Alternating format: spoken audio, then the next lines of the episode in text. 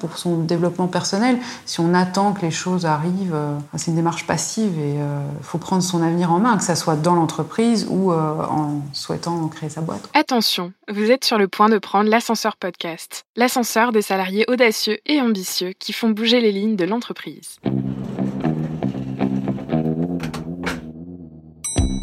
Hey, j'ai une idée, et si on faisait ça ? On va faire quelque chose qui va être utile pour le monde. Alors, waouh, c'était vraiment une expérience extraordinaire. Vous pensez aussi avoir un mindset ouvert pour accepter aussi de changer. On peut tout apprendre, ça c'est clair. Tu peux pas avoir mon intelligence et ma soumission en même temps. Tu sais, c'est un peu comme le truc dans Astérix, quand tu veux X27, il faut le formulaire bleu. Faut avoir du culot, faut avoir de l'envie, faut avoir du courage. Ah ben on n'a rien sans rien. Avoir une communauté derrière soi, ça donne une force de dingue. Ils l'ont fait, pourquoi pas moi ?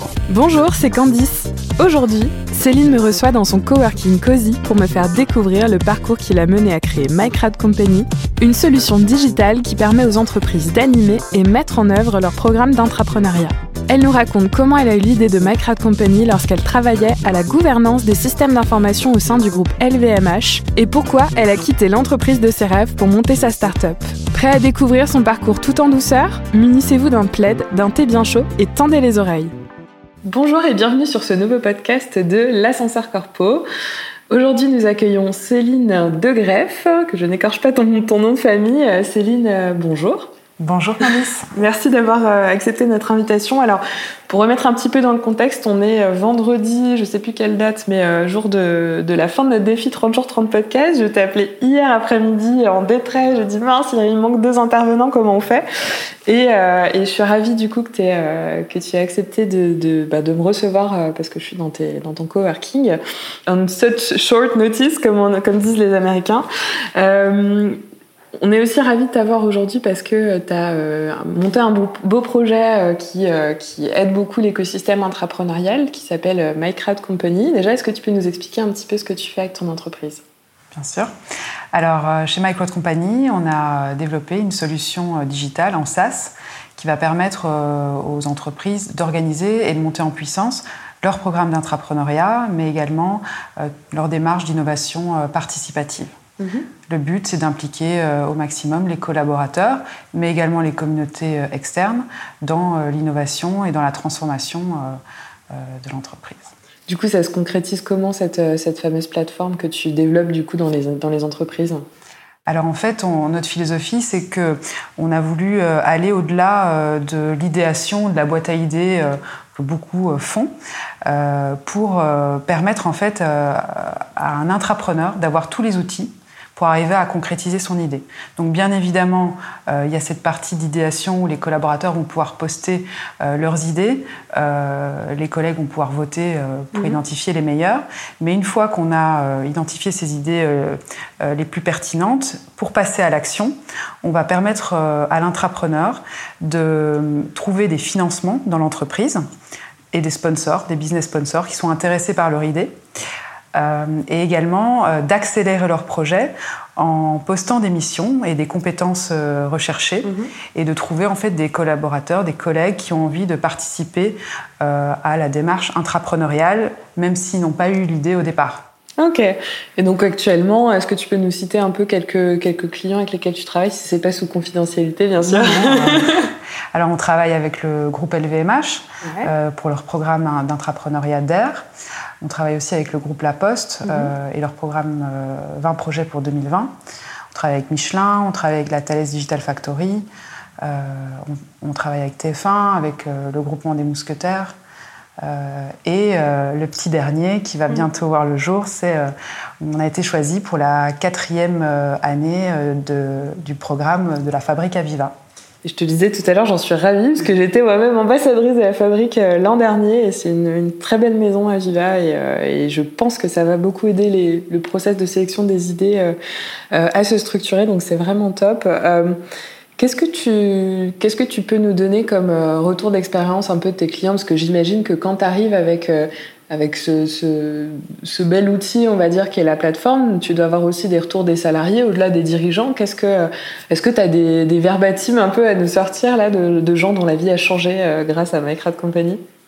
Je dirais que pour les intrapreneurs, c'est de leur permettre d'aller vraiment au-delà de cette partie idée et de trouver des collaborateurs dans l'entreprise qui vont les aider à concrétiser ces projets. Parce que souvent, soit ils sont seuls porteurs de l'idée, soit dans une petite équipe, et on n'a pas toujours une compétence juridique ou de communication. Et donc là, dans un projet intrapreneurial, c'est un peu comme un projet entrepreneurial, on a besoin de plein de compétences différentes.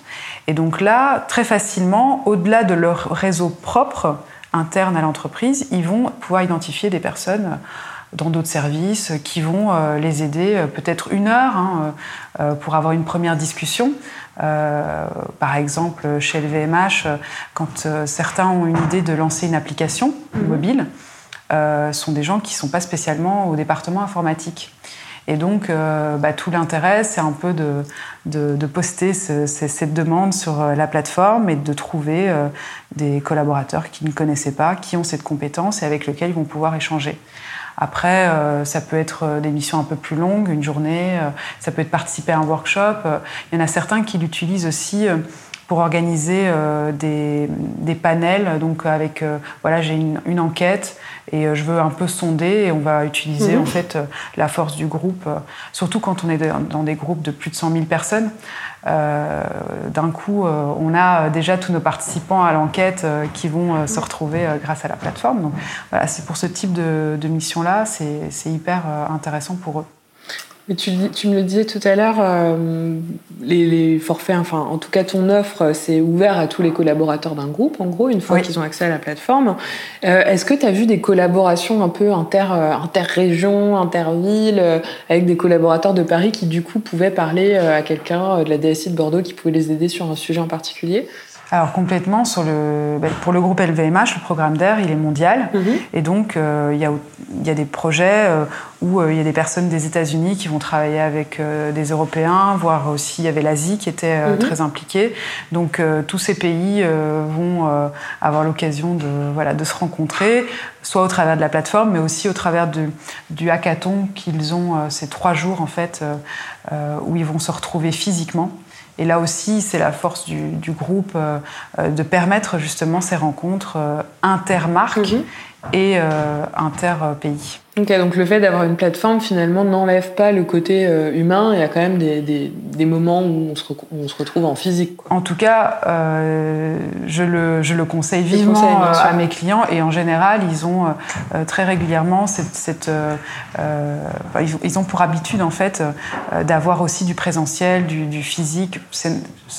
Les gens cherchent aussi ça. Sinon, on ne fait que du virtuel. Et c'est un petit peu triste, quoi. Il faut se rencontrer. En quoi c'est important pour toi que les salariés des grands groupes collaborent plus ?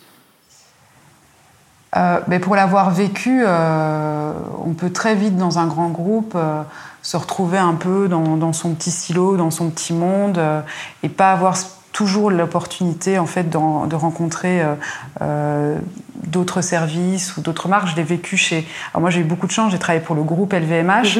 Et donc, mon job, c'était de faire travailler les différentes DSI de maison ensemble. Mais très enrichissant. Et moi, donc, du coup, j'avais cette chance d'être en contact avec toutes les maisons du groupe.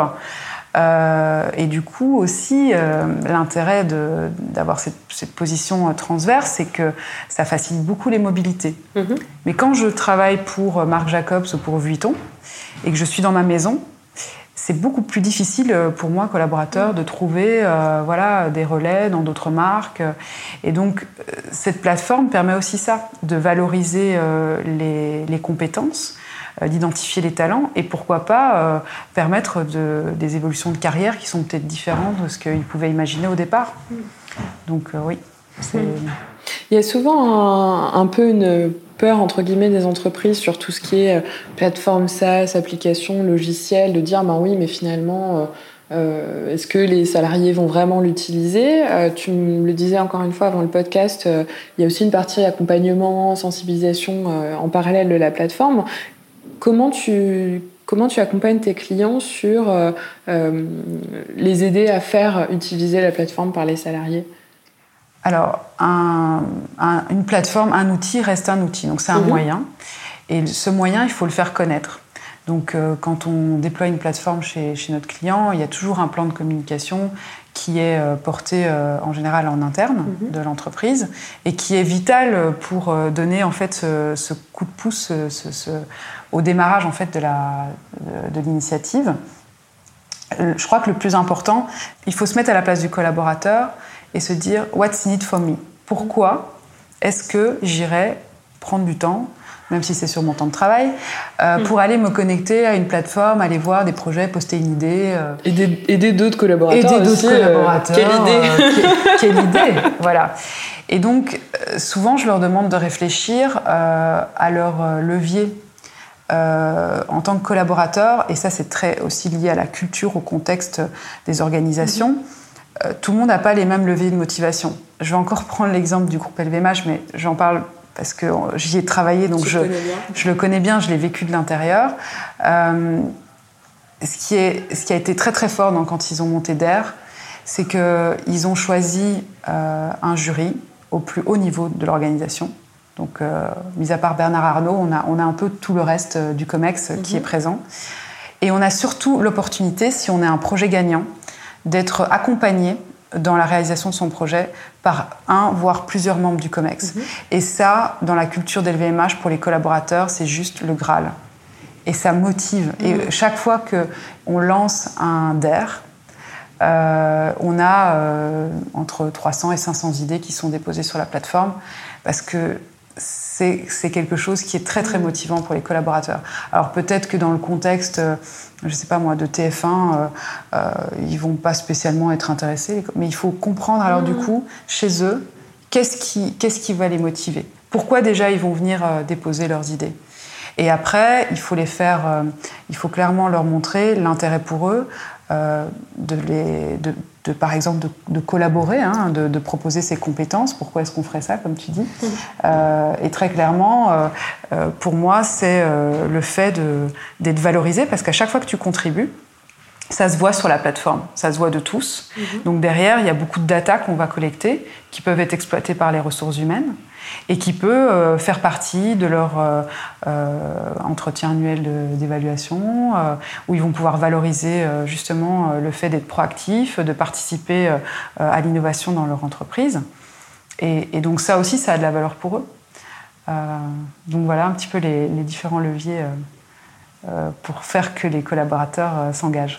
Tu as déjà eu des équipes RH justement qui ont utilisé ces datas-là pour valoriser les collaborateurs, ou tu n'as pas encore eu de retour sur ces points-là ? Alors je pense qu'aujourd'hui, nos plus vieux clients, on va dire, ils ont 2 ans. Donc on en a 2-3 dans ce cas-là. Et en effet, ils commencent à utiliser ces données. Mais c'est pas encore, je dirais, quelque chose de très industrialisé. Oui, c'est assez original. Il y a des... Est-ce que tu as constaté, parce que j'en parle avec différents, on va dire, prestataires ou partenaires d'écosystème, j'ai l'impression que parfois il y a des difficultés dans les programmes d'entrepreneuriat à mobiliser les équipes RH, parce que ça complexifie leur travail finalement. Toi, tu as constaté la même chose, l'inverse ? J'ai constaté... que, en général, l'initiative ne venait pas des RH. Donc, souvent, ça vient des directions d'innovation, transformation. Et parfois, les RH sont impliqués, parfois pas du tout.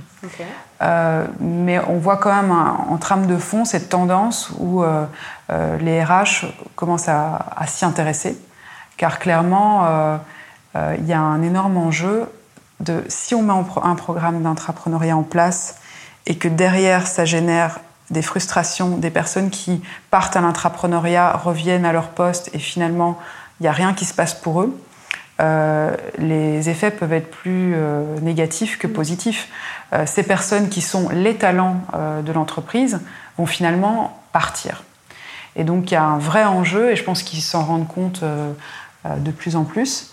Et là, on a aussi des départements, enfin des directions RH qui nous contactent pour... initier ces démarches. Donc ça commence à venir. On commence à impliquer un peu les différents acteurs en interne, c'est top.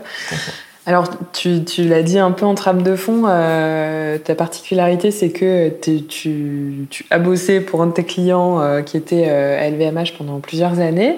Et d'ailleurs, tu as eu cette idée-là sur le terrain. Est-ce que tu peux nous parler un peu de ta découverte de MyCrowdCompany à ses tout débuts ? Alors, donc j'ai travaillé 3 ans pour le groupe LVMH. J'étais...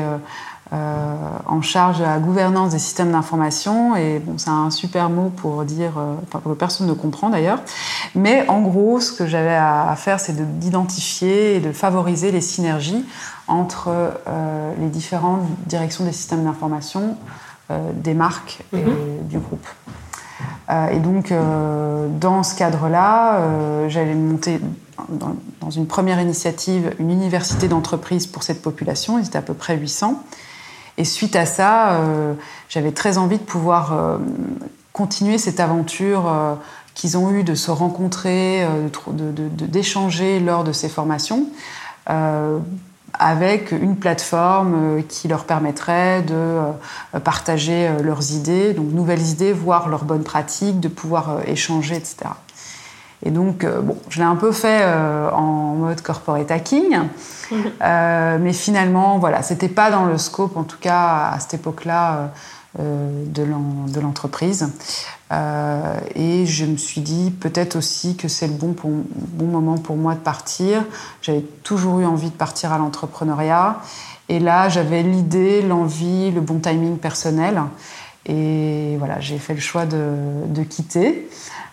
Et puis bon, voilà, pour la petite anecdote, 2 ans plus tard, j'ai l'équipe RH avec laquelle j'avais travaillé sur le programme Université d'entreprise qui me rappelle sur ce sujet d'air. Et du coup, bah, j'étais ravie parce que moi, finalement, l'initiative que je voulais mettre en place, c'était pour 800 personnes.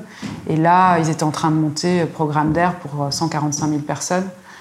Donc, en plus, tout gagné, finalement. On l'a fait en grand et ensemble, donc... oui, c'est une belle histoire. C'était ton premier client ? Non, c'était pas mon premier client. Ils ont attendu que tu testes ailleurs, du coup. Je sais pas si c'est ça, mais non. Dans le timing, j'ai eu d'autres clients avant. Mes premiers clients, c'est Schneider Electric et Enedis. Ok, comment t'as fait parce que les salariés, donc bon, il y a le mythe de l'entrepreneur. Maintenant, ça se transforme un peu en mythe de l'intrapreneur. Il y a quand même beaucoup de freins psychologiques déjà à l'intrapreneuriat. Alors, l'entrepreneuriat, c'est encore une autre paire de manches. Au-delà de c'était le bon timing, etc. Quel a été le moment, peut-être pas le moment précis, mais les étapes à franchir pour que tu te dises, ok, c'est bon, ça y est, je m'en vais, parce que ça s'est pas fait, j'imagine, en un jour, quoi. Non, j'y ai réfléchi pendant 2 ans. T'as réfléchi pendant 2 ans, d'accord. Dans un groupe comme LVMH, et en plus, quand j'ai postulé, j'en rêvais de travailler pour LVMH. Donc, c'est une belle maison. C'est une très belle maison. La quitter, c'était pas évident. Vraiment peser le pour et le contre. Mais j'ai toujours eu envie d'être entrepreneur, donc il fallait qu'à un moment, ça arrive. Et quand je dis c'est une question de timing, c'est que il faut trouver déjà la bonne idée. Après, franchement, partir à l'entrepreneuriat seul, c'est très très dur. J'en connais pas beaucoup qui l'ont fait. Et donc, il faut aussi savoir s'entourer et trouver ses associés. Mm-hmm. Je pense que tu sais, Candice, à quel point c'est difficile. Tout à fait. Voilà, enfin, on peut se tromper. Donc, ça, c'était le deuxième point, trouver les bonnes personnes avec qui on a envie de partir à l'aventure. Je pense qu'il y a un volet personnel qui est important. Est-ce qu'on a des enfants, pas d'enfants ? Est-ce qu'on est en couple ? Enfin, désolé de parler de ce genre de choses, mais je pense que c'est vraiment... est-ce qu'on a un backup s'il arrive quelque chose ? Est-ce que son conjoint est déjà entrepreneur lui-même et dans une situation précaire ou pas ? Enfin, voilà, toutes ces questions-là, en fait, il faut se les poser. Et moi, c'était l'alignement des planètes sur tout une série de sujets. Et puis, il faut aussi remercier grandement la France, l'État, le Pôle emploi, quoi, parce que c'est grâce aux ACDIC que j'ai pu me lancer. Et ça, on dit beaucoup de choses négatives, les gilets jaunes, etc. Tout le monde se plaint. Mais moi, je dis merci la France de m'avoir donné l'opportunité de pouvoir entreprendre. Et si j'avais pas eu ça, j'aurais pas pu le faire. Pareil. Ouais. Ouais, du coup, c'est un peu personnel, mais toi, tu étais dans quelle situation? Tu dis que les planètes se sont alignées.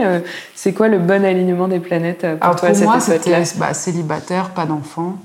Du coup, pas d'énorme prise de risque. Enfin, je prenais le risque pour moi. Toi, bien sûr. Et pas pour, avec quelqu'un d'autre. Donc, c'est ça.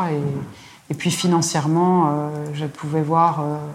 2 ans en fait devant moi pour faire décoller mon entreprise, et donc c'est ça qui a été décisif. Et puis aussi l'idée, les associés, je les avais trouvés, donc oui, tout était parfait, mais c'était pas simple parce que avant de me décider à partir, j'ai eu une très belle opportunité chez Sephora à San Francisco. D'accord. Et j'ai dû vraiment peser le pour et le contre aussi, parce que c'est génial d'avoir une expatriation dans une maison comme Sephora, hyper dynamique, etc. Et donc là aussi, j'ai dû choisir, c'est renoncer. Et voilà, donc oui, c'est pas toujours facile de faire le pas, mais là, je le regrette pas du tout. C'est une expérience de vie et aussi d'équipe qui peut pas être comparable. On monte son équipe, on choisit les gens avec qui on va travailler, c'est presque comme une famille en fait, donc c'est passionnant. Comment t'as trouvé tes premiers associés, parce que t'étais pas dans l'écosystème entrepreneurial? C'était d'autres salariés qui aussi ont quitté leur boîte? Alors un de mes associés était un ami, c'est avec lui que j'ai fondé, et c'était un serial entrepreneur. D'accord. Donc il avait l'expérience et il m'a quand même pas mal accompagnée. Déjà pour mettre le pied à l'étrier, me donner les conseils qui vont bien. Il m'a aussi ouvert son réseau, parce que quand on se lance, il faut avoir un bon financier, un bon avocat, un bon comptable. Mmh. Et donc lui, il avait ce réseau, ces personnes-là, il faut y penser aussi. Et puis après, c'est un peu de chance aussi. J'ai rencontré mon CTO, qui est quand même un des piliers. Pas facile à trouver. Un des piliers de cette entreprise, de SaaS. Au départ, c'était vraiment une mise en relation par un ami. On s'est rencontrés. Il a commencé en freelance et ça s'est trop bien passé. Alors c'est bizarre parce qu'il a travaillé 2 mois et puis il nous a dit « Tu sais Céline, j'aimerais partir vivre à Koh Samui, en Thaïlande. D'accord. Est-ce que tu veux toujours qu'on continue à travailler? Je comprendrais que tu veuilles arrêter. » J'ai dit non, on va essayer. Donc pendant 2 ans, on a travaillé à distance. Sérieux? Ouais. Mon Dieu. Et finalement, après quoi, 6 mois, 1 an, on a décidé de s'associer. Donc, D'accord. Et les jours là-bas? Non, là, il est à Barcelone. D'accord. Il gère l'équipe tech de Barcelone. Ok, donc ton équipe tech est délocalisée à Barcelone. Ouais, d'accord, ok. C'est marrant quand même pour un produit 100%, enfin 100% tech, il y a quand même un peu d'humain derrière, mais ton core business finalement est parti au soleil. Bon, c'est pas très loin encore. Ben, lui, il cherche le soleil en fait, mais il a la chance de pas avoir à voir les clients. Donc c'est pour ça que moi, je peux pas choisir d'aller sur une île. Non. Moi, je suis à Paris, mais lui, il a pu. Et c'est super quoi. Ça se passe très très bien. On va dire la collaboration virtuelle. Comment vous faites alors? Notre meilleur ami, c'est Slack. Ok. C'est une plateforme d'échange et puis on fait des visios très régulièrement et ça se passe très bien. C'est comme ils étaient là, quoi. Ok, incroyable. Ça, je savais pas. Tu vois, j'apprends quelque chose sur les petits secrets de MyCrowdCompany. Ouais. C'est top. C'était quoi les premières étapes? Du coup, tu sors de LVMH. Bon, t'as tes associés, t'as ton premier collaborateur. Tu trouves ton CTO. Bon, ok. T'avais déjà un MVP, comme on dit dans le monde des startups, avant de quitter LVMH. J'avais un MVP. On a signé. T'avais codé toi? Non. Comment t'avais fait du coup? Je ne sais pas coder. Pour faire ton MVP. Donc c'est Anthony, c'est mon CTO. Tu l'avais déjà rencontré quand tu étais en interne. Ah oui. D'accord. J'avais déjà l'équipe. Oui, c'est pour ça que je dis quand on passe le pas, en fait, on a déjà constitué son équipe. Et pourquoi c'est très important de commencer avant en fait de quitter réellement l'entreprise? C'est parce qu'on n'a que 2 ans Pôle emploi et on pense que 2 ans c'est beaucoup, mais en fait 2 ans ça va super vite. Donc si on quitte et qu'en fait on a zéro, on est sur la feuille blanche et il faut tout construire, c'est trop court. Et ça, je le conseille vraiment, c'est de commencer un maximum de choses avant de quitter. La seule chose que je n'avais pas fait, c'est la prospection commerciale, puisque j'étais en poste, et donc ce n'était pas possible. Mais tout ce qui peut se faire soir, week-end, on l'avait fait. Et je pense que c'est vraiment indispensable. Et donc, j'ai démarré en février et on a installé au mois de juin chez Mouette NC, donc une des maisons du groupe, LVMH, la plateforme pour la première fois. Donc, c'était une V0, mais qui fonctionnait. Alors, beaucoup moins évoluée que ce qu'on a aujourd'hui, ça c'est sûr. Mais c'était une première version de notre outil. Il y avait quoi dessus, du coup ? Il n'y avait que la brique idéation. Ok. Ouais. Et ensuite, ça s'est développé comment ? Tu as eu des nouveaux collaborateurs ? Oui, alors on a développé l'entreprise sur ce qu'on appelle le bootstrapping. Donc en fait, on a mené une activité parallèle de consulting, mais qui n'est pas du tout en lien avec ce qu'on fait. D'accord. Plutôt basée sur mes compétences passées de tout ce qui est gestion de projet, gouvernance des systèmes d'information, etc. Et on a eu un client partenaire qui nous a soutenus et qui nous a permis de signer un contrat longue durée avec eux. D'accord. Et donc ça a permis de financer en fait le développement de la plateforme quand on était encore avec quelques clients, parce que voilà, quand on a signé 2-3 clients, c'est pas suffisant pour avoir toute une team. Et donc, c'est comme ça qu'on a démarré. Ok. Voilà. Donc, ça fait combien de temps, maintenant ? Là, ça va faire 4 ans. C'est ce week-end. C'est l'anniversaire de mes 4 ans. Génial. Bon anniversaire. Et maintenant, combien de collaborateurs, du coup ? Maintenant, on est 12. Donc, belle... Et on cherche, on est en recrutement de 2 autres personnes. Ah bah tiens, passe l'annonce, du coup. Oui, alors on cherche un développeur. Ok. Quel langage ? PHP, Symfony. Ok. Ça, c'est vraiment on est très, très... Enfin, c'est très difficile. On est en urgence sur ce poste. Voilà, je passe l'appel. Et sinon, on cherche aussi un apprenti ou stagiaire sur tout ce qui est product management, donc qui va accompagner notre product manager. Ok, ça marche. Voilà. Et c'est quoi les next steps pour toi ? Donc là, à 4 ans de MyCrowdCompany, est-ce qu'il y a d'autres développements, de nouvelles briques qui sont prévues et dont tu peux nous parler ? Ou est-ce que c'est le même modèle et tu continues ton développement commercial ? Alors, j'en ai pas trop parlé parce qu'on a beaucoup parlé d'entrepreneuriat, mais en fait, on a 2 produits. C'est les paramétrages qui changent et notre cible. Donc, on a aussi un produit qui s'appelle Solidarity at Work et qui permet en fait aux entreprises d'organiser tout ce qui est mécénat, bénévolat de compétences. D'accord, oui, je savais pas. Oui, ah oui, donc, et donc, on est plus sur une cible fondation, direction RSE. Et pour l'instant, le mécénat de compétences a vraiment le vent en poupe. Et donc, on est en plein développement de quelques briques qui nous manquaient sur le mécénat. Parce qu'on a fait du bénévolat de compétences avec la Fondation Schneider Electric. D'accord. Donc ça, c'est dans les développements sur les 3 prochains mois.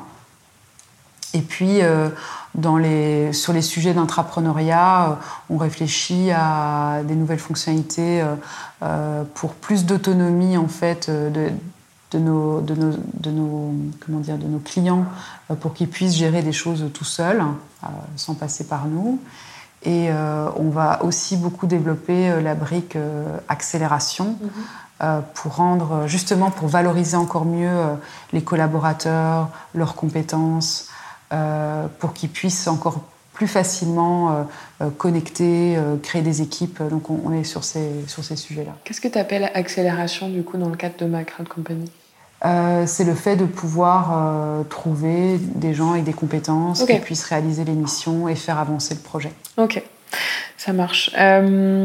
C'est hyper intéressant, je suis ravie qu'on puisse discuter de tout ça. Comme je te disais tout à l'heure, je suis toujours hyper curieuse de qui fait quoi un peu dans l'écosystème, parce que c'est vrai qu'on entend un peu parler à chaque fois, mais finalement on ne sait plus trop qui a quelle offre, et je trouve que c'est extrêmement riche de voir que tout s'imbrique bien, hein, finalement, je pense.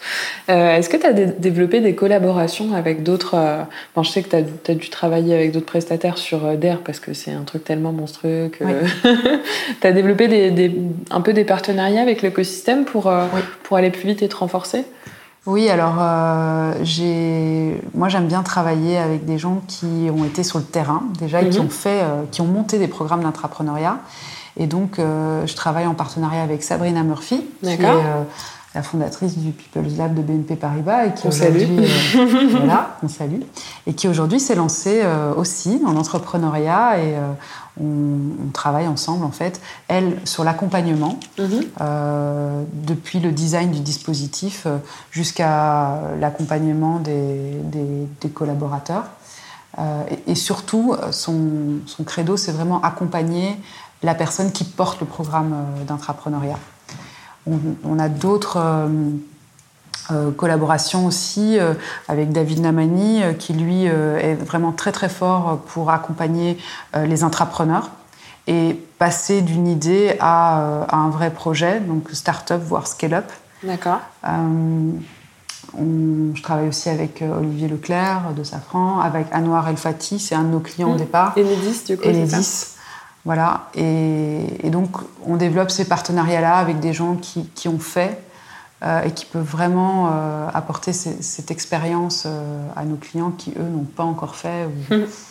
Donc, après, c'est vrai qu'on a aussi des partenariats avec des plus gros cabinets comme WaveStone, mais je dirais que mon cœur penche plus vers les profils de consultants indépendants, et voilà. Ok.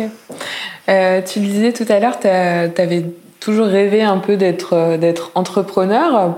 T'as tenté une première expérience entrepreneuriale un peu plus jeune. Alors, je sais pas si t'as envie de nous partager en quelques phrases de quoi il s'agissait ou. Alors, c'était un projet très tech. Ouais. Donc, mon associé avait conçu un device qui allait un clavier, en fait, qui se pluguait sur les formats tablettes et smartphones. D'accord. Donc, c'est embêtant parce qu'en podcast, on ne peut pas montrer. Mais en gros, on avait le clavier qui se positionnait à l'arrière du device. Et qui se glissait, du coup. Et donc on tapait à l'aveugle, mais on avait une petite widget en front qui permet de voir où étaient les touches et les lettres. Et donc c'était un nouveau form factor, quoi. C'était une grosse disruption dans le monde. Ah bah oui, parce que là, même de ton cerveau, c'est une grosse disruption, parce que pour taper en dessous. Eh bien, on a fait des panels avec des jeunes. La prise en main, au départ, on peut se dire oulala, comment on va faire, mais en 10 minutes, les jeunes, ils étaient opérationnels. C'est vrai ? Oui, mais les jeunes. C'était incroyable la vitesse à laquelle ils ont appris ça. Mais bon, c'est vrai que c'était très éloigné de notre AZERTY ou QWERTY. Ah ouais, et ben depuis, je pense qu'il a continué après l'avoir quitté, parce que voilà, ça s'est justement pas spécialement bien passé, l'association, mais il a continué, il a été jusqu'au CS Las Vegas, etc. D'accord. Mais je pense que là, ça s'est arrêté. La disruption était peut-être trop forte, et puis les usages très très ancrés, hein. Même si finalement AZERTY QWERTY, c'est pas très ergonomique. En fait, tout le monde sait comment ça marche et tout le monde est habitué, donc pas simple comme projet. Mais bon, c'était intéressant parce que ça m'a permis d'apprendre plein de choses. Une première expérience, en fait, de start-up, de comment on monte des dossiers pour avoir des fonds d'innovation, donc, parce que c'était très, très innovant. Ça m'a permis aussi de découvrir le monde de la levée de fonds, de pitch. Donc c'était très bien comme première expérience. Ouais. Et t'avais quel âge à l'époque ? J'avais 30 ans. Ok. Et t'étais encore salariée ou... Non. T'as arrêté, t'as fait une pause, parce que t'as bossé dans d'autres grosses boîtes avant. Je sais pas si tu peux en citer quelques-unes de tes expériences. Alors, j'ai travaillé chez PricewaterhouseCoopers, en cabinet de conseil. Et en fait, pourquoi aussi je me suis lancée, c'est que 2008, avec la bulle et tout ce qui s'est passé, j'ai fait un projet solidaire. Donc, je suis partie en Afrique, au Congo, pour ouvrir un centre de loisirs pour les enfants. Génial. Et donc, Price m'avait laissé partir en congé longue durée, vu la période difficile qu'il passait aussi. Et en fait, quand je suis rentrée... ça m'a complètement chamboulée de passer 6 mois là-bas au Congo. je suis rentrée, j'ai décidé de quitter Price et de démarrer ce projet start-up avec mon associé. Okay. À l'époque. Et quand tu as décidé du coup de quitter ce projet, tu es retournée en salariat? Oui, je suis retournée chez Deloitte. Tu es retournée chez Deloitte. Et j'ai aussi changé de pays parce que donc, je suis belge. D'accord, ok. Et donc là, j'ai fait non, mais là, je quitte définitivement la Belgique et je m'installe en France. C'est marrant ça, je savais pas du tout que t'étais belge. Ça te fait pas bizarre d'habiter à Paris? Non, c'est pas du tout les mêmes mentalités. Non, mais moi je suis super bien ici. Donc, j'apprécie beaucoup la France et Paris. Et pour rien au monde, je retournerais à Bruxelles, quoi. Même si j'aime beaucoup Bruxelles. Bon, t'y vas de temps en temps, j'imagine. Ouais. Et donc t'as fait une première expérience entrepreneuriale, t'es retournée en salariat, en conseil. Alors, j'ai rien contre les boîtes de conseil, mais y étant passé dans des plus petites boîtes et moins, avec entre guillemets une meilleure réputation que Deloitte ou PwC, ça m'a un peu traumatisée. C'est pas trop mon genre de caractère. Et puis il y a un peu un gap entre le conseil et l'entrepreneuriat quand même quand on voit. T'as fait conseil, entrepreneuriat et t'es retournée en conseil. Qu'est-ce qui s'est passé dans ta tête? Là, tu touches un sujet très personnel. J'ai dû le faire pour des raisons familiales et financières. J'ai perdu plusieurs personnes de ma famille au même moment et j'ai dû assumer un certain nombre de choses. Et donc, du coup, c'était pas spécialement parce que j'étais hyper heureuse de retourner dans le conseil, mais c'est ce que je sais bien faire. Et c'est ce pourquoi on me paye bien aussi. Donc, je suis retournée comme ça. Mais c'était... Moi, j'ai bien aimé les boîtes. C'était sympa. Ouais, c'est... Enfin, j'apprécie... Là, ce serait plus compliqué. Après 4 ans, ma propre boîte, retourner en conseil parce que je sais pas pourquoi j'aurais un revers, ça marcherait pas. Là, ce serait compliqué pour moi. Mais à cette époque-là, non. La période, finalement, était courte. J'ai fait 9 mois dans cette start-up. Donc, quelque part, c'était encore faisable. Là, ça devient un peu plus difficile. Et c'est après Deloitte, du coup, que tu es partie chez Louis Vuitton? Oui, chez LVMH. Chez LVMH, pardon. Ouais. OK. Et c'était... Quand tu regardes, du coup, toute cette expérience, ces années passées... salariat, entrepreneuriat, à nouveau entrepreneuriat, c'est quoi finalement tes recommandations aux salariés qui ont un peu cette envie d'entreprendre? Est-ce que tu leur recommandes plutôt de tenter l'intrapreneuriat? Qu'est-ce qui se passe si ça ne marche pas? Est-ce qu'il faut qu'ils continuent à essayer? Je pense que l'intrapreneuriat, c'est un bon moyen de sortir un peu de sa routine, de choses qu'on maîtrise, qu'on sait déjà faire, pour partir sur d'autres sujets peut-être plus épanouissants, peut-être parce qu'il y a des envies d'évolution de carrière, de changement de parcours de carrière. Et l'intrapreneuriat, c'est une façon d'y aller avec une prise de risque moindre. Alors j'ai bien dit moindre, pas de prise de risque, parce que l'intrapreneuriat, il y a une part de risque parce qu'on va s'exposer, il faut se le dire.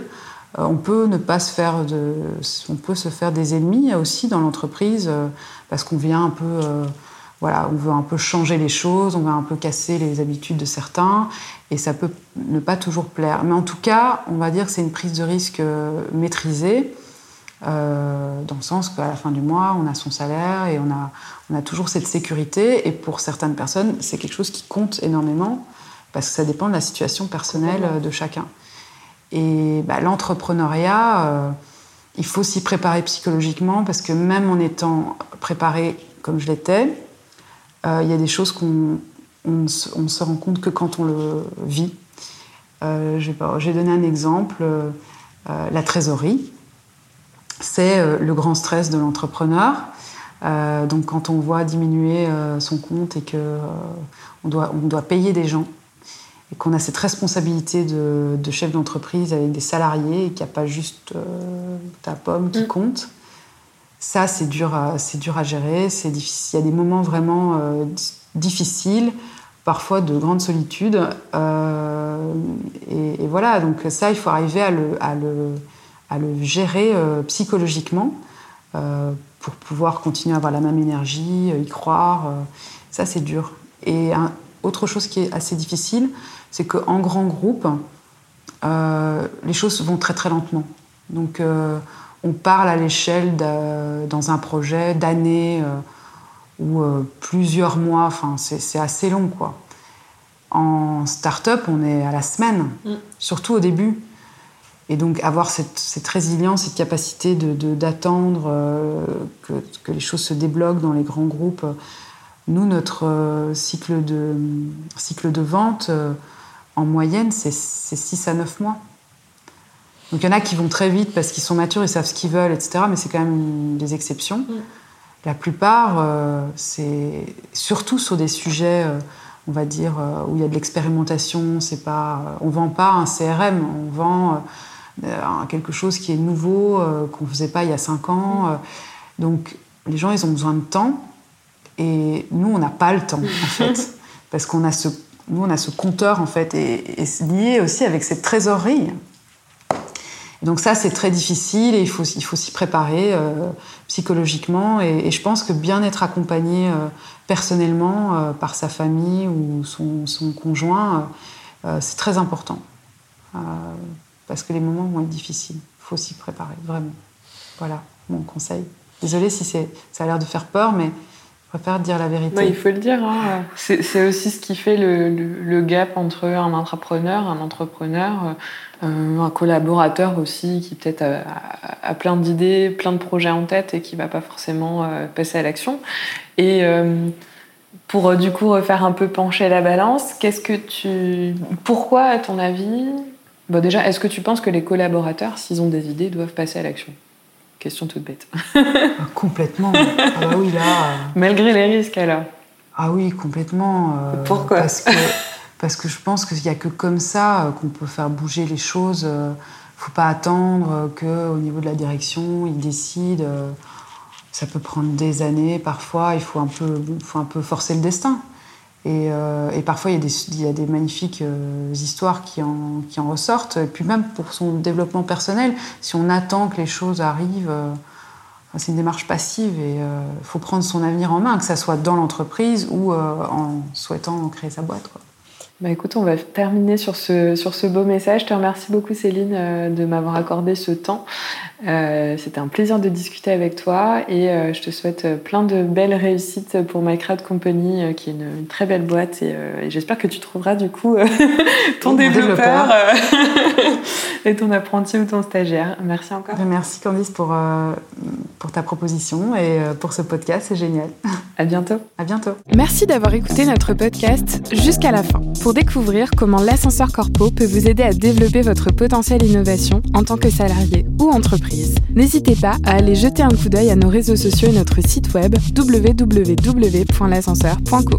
Aujourd'hui, on espère que comme nous, vous avez été inspiré par l'invité du jour qui a pris sa carrière en main et qui est passé à l'action pour innover de l'intérieur. Si vous êtes encore là, c'est que l'épisode vous a plu. Alors abonnez-vous à l'ascenseur podcast sur votre chaîne de podcast préférée comme Apple Podcast, iTunes ou Google Podcast, et tout autre lecteur via notre site Pipa. Pour nous aider à dépasser les frontières, pensez à laisser un commentaire ou une note 5 étoiles. Ça nous permettra d'inspirer beaucoup plus de gens comme vous. Vous pouvez aussi partager directement le podcast à vos collègues et amis qui ont des idées, des projets ou tout simplement besoin de nouveaux challenges professionnels et de booster leur carrière. On vous souhaite une semaine pleine d'ambition et on vous dit à mardi pour un prochain épisode de l'Ascenseur Podcast.